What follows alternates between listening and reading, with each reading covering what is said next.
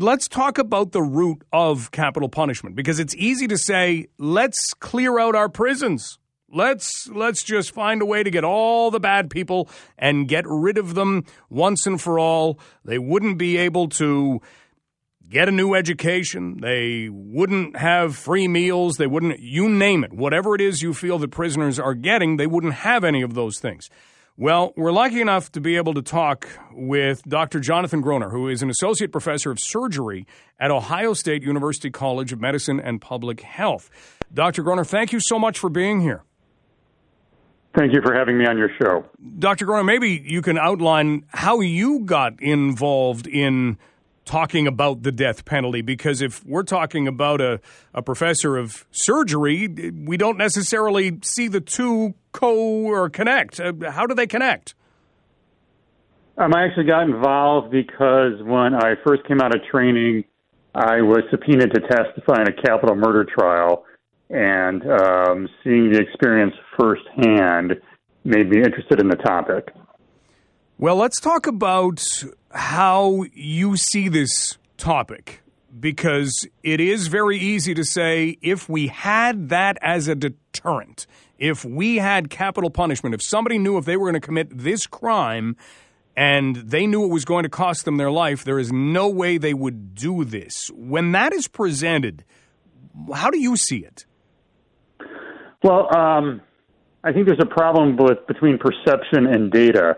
I think the actual research on the deterrence effect, uh, comparing states that have it with states that don't, shows that it's not as effective as people generally think.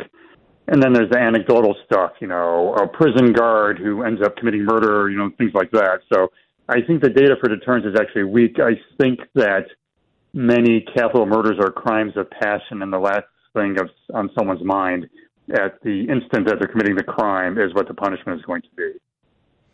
And with that, that's a, an interesting point. No one's thinking about, oh, this is what I'm going to. No one who is committing a crime typically thinks that they're going to get caught. Let's remember that. And then to think about what the outcome is, that's a long way away from someone involved in committing a crime.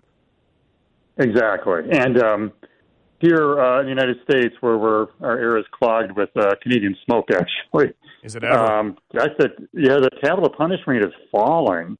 I mean, right now, if you took the number of executions a year, right now in the United States is about 20, and the number of people on death row, it would take 100 years to clear out death row. Most people on death row in the United States are going to die of old age, not from executions. It always sounds like the simple solution, but in a way, it probably gets really complicated really fast. What are some of the other things in doing some researching, doing some reporting on this that you've encountered that we should think about when talking about the death penalty? Well, my concern has always been um, sort of the medicalization of capital punishment, since about 99% of our executions by lethal injection that involves people going into the death chamber and doing things that I do as a trauma surgeon, like putting in IVs and you know giving anesthesia drugs and so forth. So it's if you saw what the death chamber looked like in many states, so it sort of looks like the surgery center, and that basically really freaks me out. So um, there have been cases when they've had to do like central lines, which is a special sort of procedure because a lot of these old guys have horrible veins and you can't get an IV in them. And again, this is like the things that we use for life saving and it's being used to kill people. So that's been sort of the focus of my research is getting healthcare professionals away from um, killing people, even if it's being done on the state's behalf. We're talking with Dr. Jonathan Groner, Associate Professor of Surgery at Ohio State University College of Medicine and Public Health in terms of, of how big a topic this is in a country in which there are states that have the death penalty, you mentioned you know the the rates of capital punishment are falling in terms of the number of times it's carried out. Is this a topic of conversation much in the United States? Uh, I think that's an excellent question. Um, it tends to only come up when there are or it is more prominent in our claims of innocence or when people um, change their minds. Uh, there was a lethal injection yesterday in Missouri where many of the original jurors on the trial sort of said, ah, I think we made a mistake. I don't think this guy should be killed. he was quite young and a variety of circumstances. He ended up being executed anyways.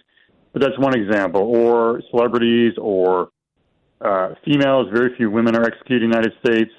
Um, for a long time, it kind of was really way under the radar. But since 1999, again, it's been falling. I mean, first of all, the medical production companies, people do not want to give their drugs to these state season for executions. You know, all the medical societies say doctors and nurses and other healthcare professionals shouldn't be involved. So I think there are ethical issues that concern people. It actually turns out it's way more expensive to go through the whole capital litigation thing to execution than just put someone away for life. Interesting.